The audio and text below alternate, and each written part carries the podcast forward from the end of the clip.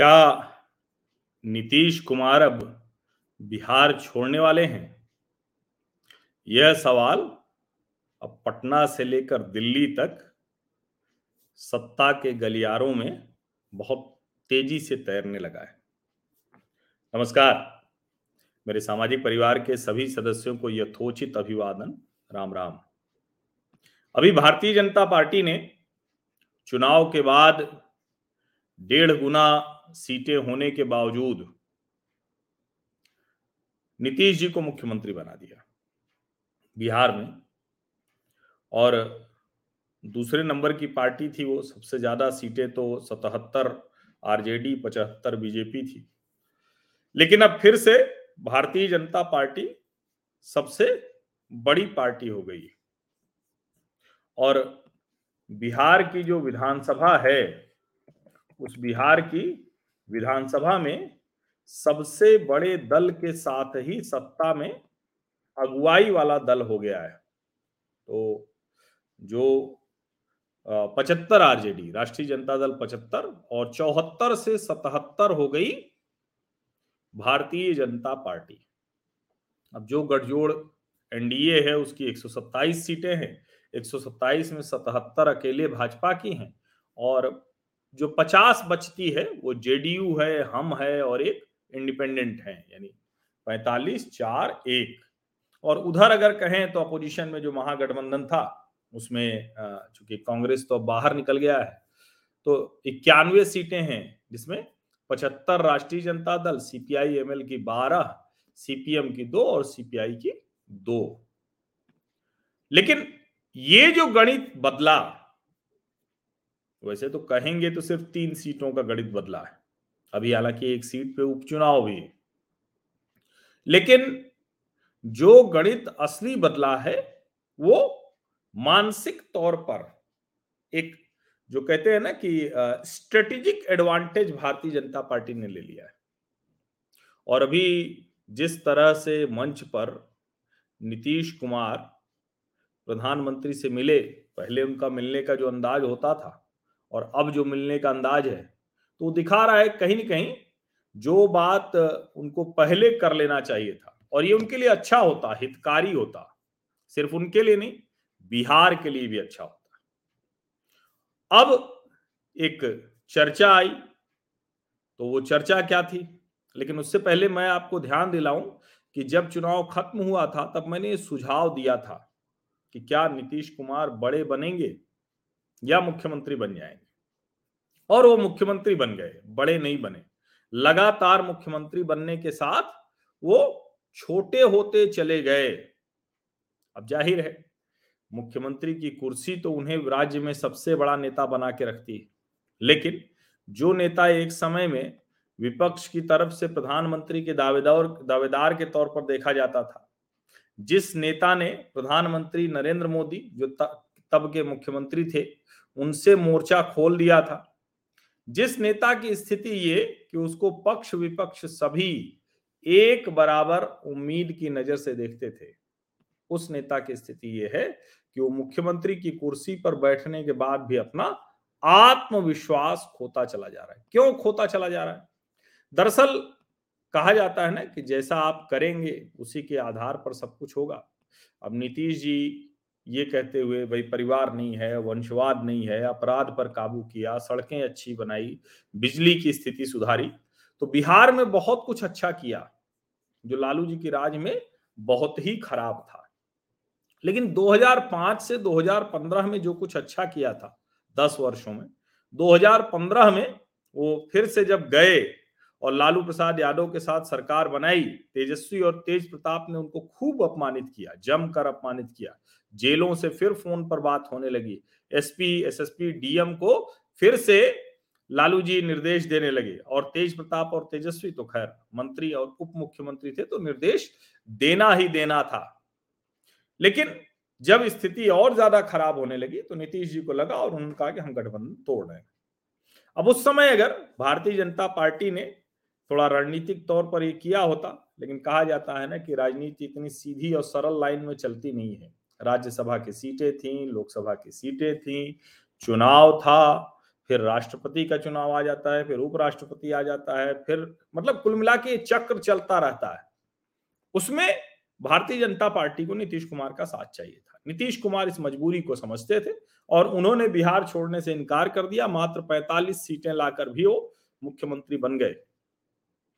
अब भारतीय जनता पार्टी ने जो मुकेश सहनी को पूरी तरह से पैदल किया सारे विधायक भारतीय जनता पार्टी में आ गए और अब आगे मुकेश सहनी बनेंगे भी नहीं। मंत्री से पूर्व मंत्री हो गए। तो इसने एक ऐसी जगह ले जाकर नीतीश कुमार को खड़ा कर दिया है कि जहाँ अब या तो वो ससम्मान बिहार छोड़ दें, क्योंकि भारतीय जनता पार्टी उनको मुख्यमंत्री बनाए रखेगी, उतारेगी नहीं कुर्सी से। भले ही बहुत दबाव पड़े, भाजपा के समर्थक नाराज़ हो, हम जैसे विश्लेषक बार बार कहें कि बिहार के लिए अच्छा नहीं, बिहार की जनता नाराज़ हो, लेकिन राजनीतिक तौर पर भारतीय जनता पार्टी ये करने नहीं वाली है। अब सवाल ये कि नहीं करेगी तो क्या करेगी? तो उसका जवाब ये आता है कि नीतीश कुमार को इस तरह से एक असहज स्थिति में ले आकर खड़ा कर दिया है, जहाँ अब उनको ये जनता के सामने प्रतिदिन अपनी जो खराब होती छवि है, उससे कैसे उसको बचा पाएँगे, इसका जवाब देने की ओर जाना पड़ रहा है। अब खबर जो आ रही है क्योंकि बीच में बड़े अप्रिय घटनाएँ हुई, बाकायदा जो विधानसभा अध्यक्ष थे, उनसे जिस तरह से नीतीश लड़े, अब खबरें आ रही हैं कि नीतीश कुमार केंद्र की राजनीति में आ सकते हैं। उन्होंने जो विधानसभा में जो मुख्यमंत्री कक्ष होता है, वहाँ पत्रकारों के साथ बैठे हुए कहा कि मैं सब कुछ तो बन गया हूँ। अब कुछ बचा तो है नहीं। मैं विधायक रहा, सांसद रहा, मंत्री रहा।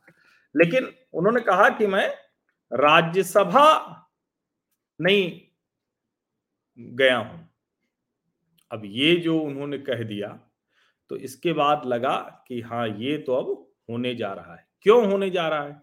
क्योंकि उन्होंने कह दिया कि अभी तक हम राज्यसभा नहीं गए हैं, राज्यसभा में नहीं रहे हैं, हर जगह रहे उच्च सदन में नहीं रहे अब भारतीय जनता पार्टी के विधायक हैं हरिभूषण ठाकुर, उन्होंने तुरंत जवाब दिया, उन्होंने कहा कि नीतीश कुमार जी अगर राज्यसभा जाना चाहते हैं तो बीजेपी उनकी इच्छा को पूरा करेगी। और ऐसा होने की स्थिति में फिर बिहार का, बिहार में बीजेपी का मुख्यमंत्री बनेगा। अब ज़ाहिर है, ये एक ऐसी चीज़ थी जो बहुत लंबे समय से कहा जा रहा था क्योंकि नीतीश कुमार जहाँ पहुँच गए हैं, गिरावट लगातार हो रही है। अब ज़ाहिर है, नीतीश कुमार के पास भी बहुत रास्ता नहीं है। अगर चुनाव के तुरंत बाद वो आते तो बहुत बड़े नेता हो जाते। मैंने कहा भी था कि अगर नीतीश जी को बड़ा बनना है तो उन्हें कहना चाहिए कि नहीं, हम मुख्यमंत्री की कुर्सी में नहीं बैठेंगे। अब कुर्सी पर नहीं बैठेंगे, ये वो कह नहीं पाए। भाजपा ने कुर्सी पर बैठा दिया, लेकिन कुर्सी पर बैठकर वो छोटे हो गए और इतने छोटे होते चले गए कि अब उन्हें उन शर्तों पर रहना पड़ेगा जिसके लिए वो कभी तैयार नहीं हुआ करते थे।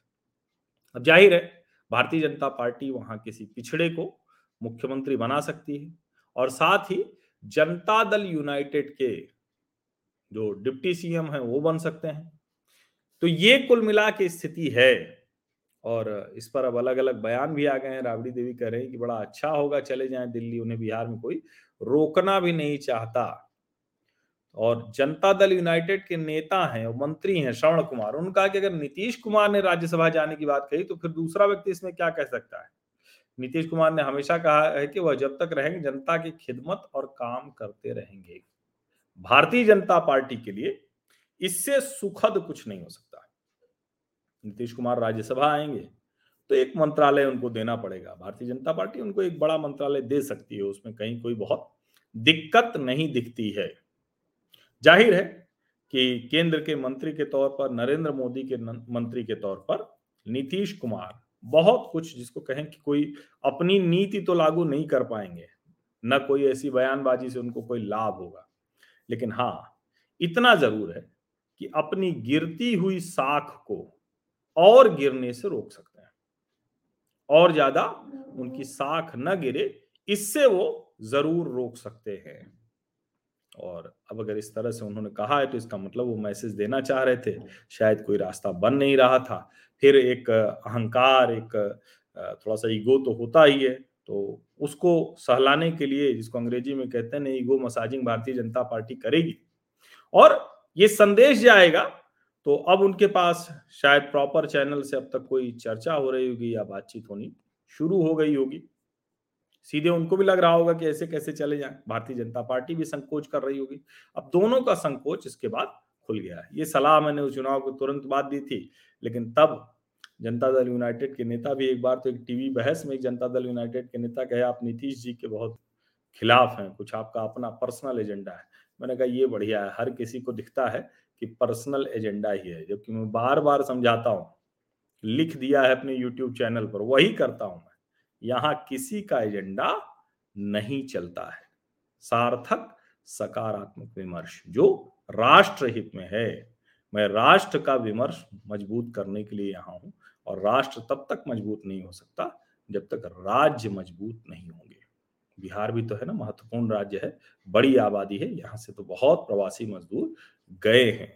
उत्तर प्रदेश भी बहुत बड़ा राज्य है, यहाँ से भी बहुत लोग गए हैं। अच्छी बात यह है कि उत्तर प्रदेश में योगी आदित्यनाथ की सरकार दोबारा आई है और वो बहुत सी चीज़ें दुरुस्त करते हुए दिख रहे हैं। बहुत बहुत धन्यवाद।